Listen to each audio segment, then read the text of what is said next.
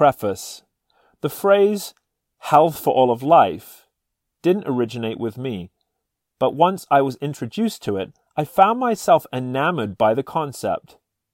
Due to my theological presuppositions and my exasperating insistence on developing and applying a faith for all of life, the phrase fit hand in glove with where my passions already lie. In my view, the kingdom of God ought to encompass and envelop every aspect of life, all of Christ for all of life. And since that's where I'm at anyway, I might as well, I thought, deal with the issue of health. Abraham Kuyper famously told us that there is not one square inch that exists on this earth where Christ doesn't cry, Mine. To which I say, Amen. I owe a great deal to Reverend John T. Jack Campbell Jr. of Reform Ministries International, who developed much of the latter half of this book, integrating into his Castle discipleship program. It was Bill Evans who introduced me to Jack and the website healthforalloflife.com. The funny thing is, much of everything on the site I was already doing thanks to my wife, Mary. We had already included much of the content in our home, seeking natural ways to heal rather than rely on the allopathic industry, which we knew from experience was a train wreck. In September of 2019, I preached a sermon called, quote, Vaccines, the Gospel Imperative to End the Silence, end quote. Those who know me know that I take very seriously the gospel of the kingdom, and thus I believe pulpits should be applying the Bible in ways that seem rather unconventional. If Christ is Lord of all, and he most certainly is, then why in the world are we so silent on so many issues? So I researched and read, wrote a sermon, and even had Dr. Suzanne Humphries review the manuscript. She offered up a few clarifying corrections and thanked me for preaching the message. Preparing a sermon like this took a lot of time and effort, and I am thankful for everything I've learned and continue to learn. However, it wasn't enough. More research needed to happen. I wasn't finished learning.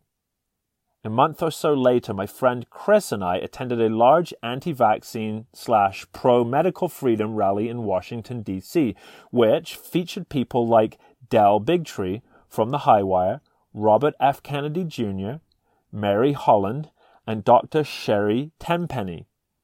On our way home that evening, I told Chris that I wanted to expand my vaccine sermon into a book of its own, if only I could get the financial help necessary to do the project.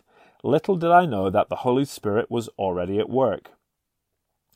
The next day, my friend Bill called and told me that he wanted me to write a book expanding what I had said in the vaccine sermon to include the content on the healthforalloflife.com website. He envisaged me taking my theological convictions and marrying them to the seven cell building essentials. He told me that I was the only one who could write the book, which made me both nervous and excited. To recap, less than 24 hours after I voiced my desire to have this book project underwritten, Bill calls to tell me that he's going to help make sure it happens. Talk about the providence of God. So, naturally, I went down the rabbit hole and began reading more and more, watching just about every single video listed on the website I spent hours upon hours reading thousands and thousands of pages from various natural doctors and health professionals listed in Appendix 1 and 3 because this was a clear direction from God the Holy Spirit. I had the motivation and the energy to see it through. The book you are holding is a manifesto, a declaration outlining how the nations can be healed, and I'm thankful you have chosen to join me for the ride. May the Lord receive the glory and may the promise of Matthew 28 verses 18 to 20 be fulfilled. Quote, then Jesus came and spoke to them, saying, All authority has been given to me in heaven and on earth. Go therefore and make disciples of all nations, baptizing them in the name of the Father and of the Son and of the Holy Spirit, teaching them to observe all things I have commanded you, and remember, I am with you always, even to the end of the age.